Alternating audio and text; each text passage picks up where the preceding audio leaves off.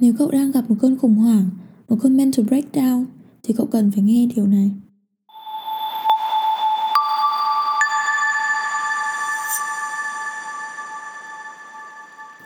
Wanda Maximoff là nhân vật siêu anh hùng trong vũ trụ Marvel đã bất chấp mọi thứ để mở cánh cổng đa vũ trụ nơi mà cô ấy và những đứa con của mình có thể ở bên nhau. Wanda sau khi mà phải trải qua những nỗi đau kinh khủng từ việc mất người thân hết lần này đến lần khác thì cô ấy đã bị cái sức mạnh hắc ám bao chiếm trong thời kỳ đen tối thì chúng ta cũng thường có cái xu hướng là mất kết nối với thực tại. Giống như Wanda, có lẽ chúng ta đều muốn có một thành phố Westview của mình, nơi mà mọi thứ sẽ diễn ra như cách mà ta muốn. Nếu như mà có được cái sức mạnh ấy, tớ cũng sẽ từ bỏ trái đất này. Tớ sẽ đi đến một vũ trụ song song, nơi mà tớ và người đàn ông của tớ có thể ở bên nhau mãi mãi nhưng mà điều đó thì không thể xảy ra phải không nào? Tớ có một tin buồn cho cậu. Thực tại này là thực tại duy nhất mà cậu có. Hôm nay, ở đây và bây giờ Mọi nỗ lực chối bỏ hay trốn thoát hiện thực này đều sẽ thất bại. Và cậu không thể mở một cánh cửa đa vũ trụ nào đâu. Kể cả mạng Wanda Maximoff cũng không làm điều đấy. Cậu không thể sống trong ảo giác được nhưng tớ cũng có một tin vui cho cậu. Vẫn có một cách để chúng mình tìm lại ánh sáng trong hiện thực này. Nếu như đã không thể trốn tránh hiện thực, Sao cậu không thử làm hòa với nó đi?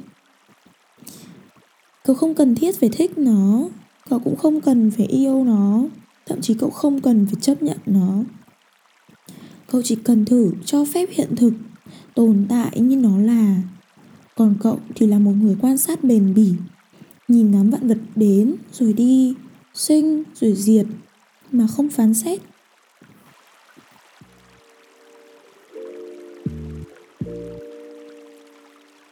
Lý thuyết thì là như thế. Sau đây thì tớ có thể giới thiệu với các cậu một vài phương pháp để thực hành. Quá trình quan sát sự vật hiện tượng như nó là mà không phán xét, được gọi là chánh niệm. Chánh niệm là một khái niệm rất phổ biến trong phật giáo chủ nghĩa hiện thực học, hiện tượng học cũng có một khái niệm tương tự tên là phản tỉnh. Khi phản tỉnh hay khi có chánh niệm là khi ta tách mình ra khỏi bản thân để quan sát, cảm nhận mọi thứ đúng như bản chất của nó. Ví dụ, khi mà đang đếm tiền, tôi đặt sự chú ý của tôi vào việc đếm tiền, vào những cái đồng tiền, thì là tôi đang không có chánh niệm. Thế nhưng mà khi nói với người khác rằng là tôi đang đếm tiền khi ấy tôi đặt được sự chú ý lên người tôi, lên tôi biết rằng tôi đang đếm tiền.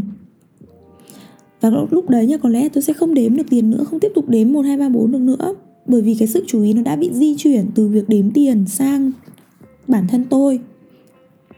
Thì khi ấy là tôi có chánh niệm. Thì cái khái niệm này nó có thể, nếu như cậu nghe lần đầu có thể nó hơi khó hiểu và hơi trừu tượng.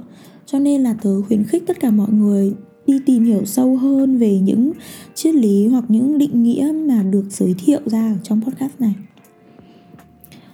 Vậy thì để thực hành chánh niệm, cậu lại không nhất thiết phải học đạo đâu nhé cậu không nhất thiết phải theo đạo phật. Cậu vẫn có thể hiểu được những khái niệm, những cái định nghĩa về chánh niệm và cậu cũng vẫn có thể thực hành được chánh niệm. Cậu có thể thực hành những bài thiền vipassana, quan sát hơi thở, quản lý tâm lang thang nếu như thấy mình đang suy nghĩ miên man, cậu hãy ghi nhận điều đó, không phán xét điều đó. Nhẹ nhàng đưa sự chú ý trở về lại với hơi thở.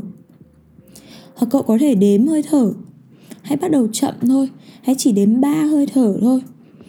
Thế nhưng hãy đảm bảo rằng là cậu đặt toàn bộ sự chú ý vào từng hơi thở một, từ cái khoảnh khắc đầu tiên nó xuất hiện, ở đầu cánh mũi, ở đỉnh bụng, cho đến khi mà nó kết thúc nếu như cậu phân tâm thì cũng không sao cả.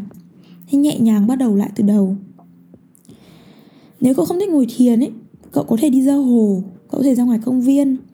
Cậu nhìn thấy một cái cây và cố gắng miêu tả nó càng chi tiết càng tốt.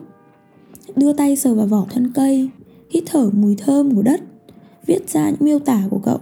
Nhưng đừng đưa vào đánh giá chủ quan như là cậu thấy cái cây xấu hay đẹp, cao hay thấp cậu có thể so sánh nó với cái cây bên cạnh. So với cái cây bên cạnh thì nó cao. So sánh với cái tòa nhà đằng sau lưng nó thì nó thấp. Nhưng mà cậu đừng nói những cái đánh giá chủ quan như là đối với cậu thì cái cây cao. Hãy làm quen với những cái bài tập như thế, dành ra một ngày từ 5 đến 10 phút để làm những bài tập đơn giản như thế. Khi đã quen với những cái bài tập này, cậu có thể dùng cái cách này để đánh giá những cái vấn đề mình đang gặp phải. Hãy hiểu rằng là những khó khăn mà cậu đang trải qua điều đó nó không định nghĩa cậu chúng chỉ đơn giản đang xảy ra và chúng sẽ qua đi.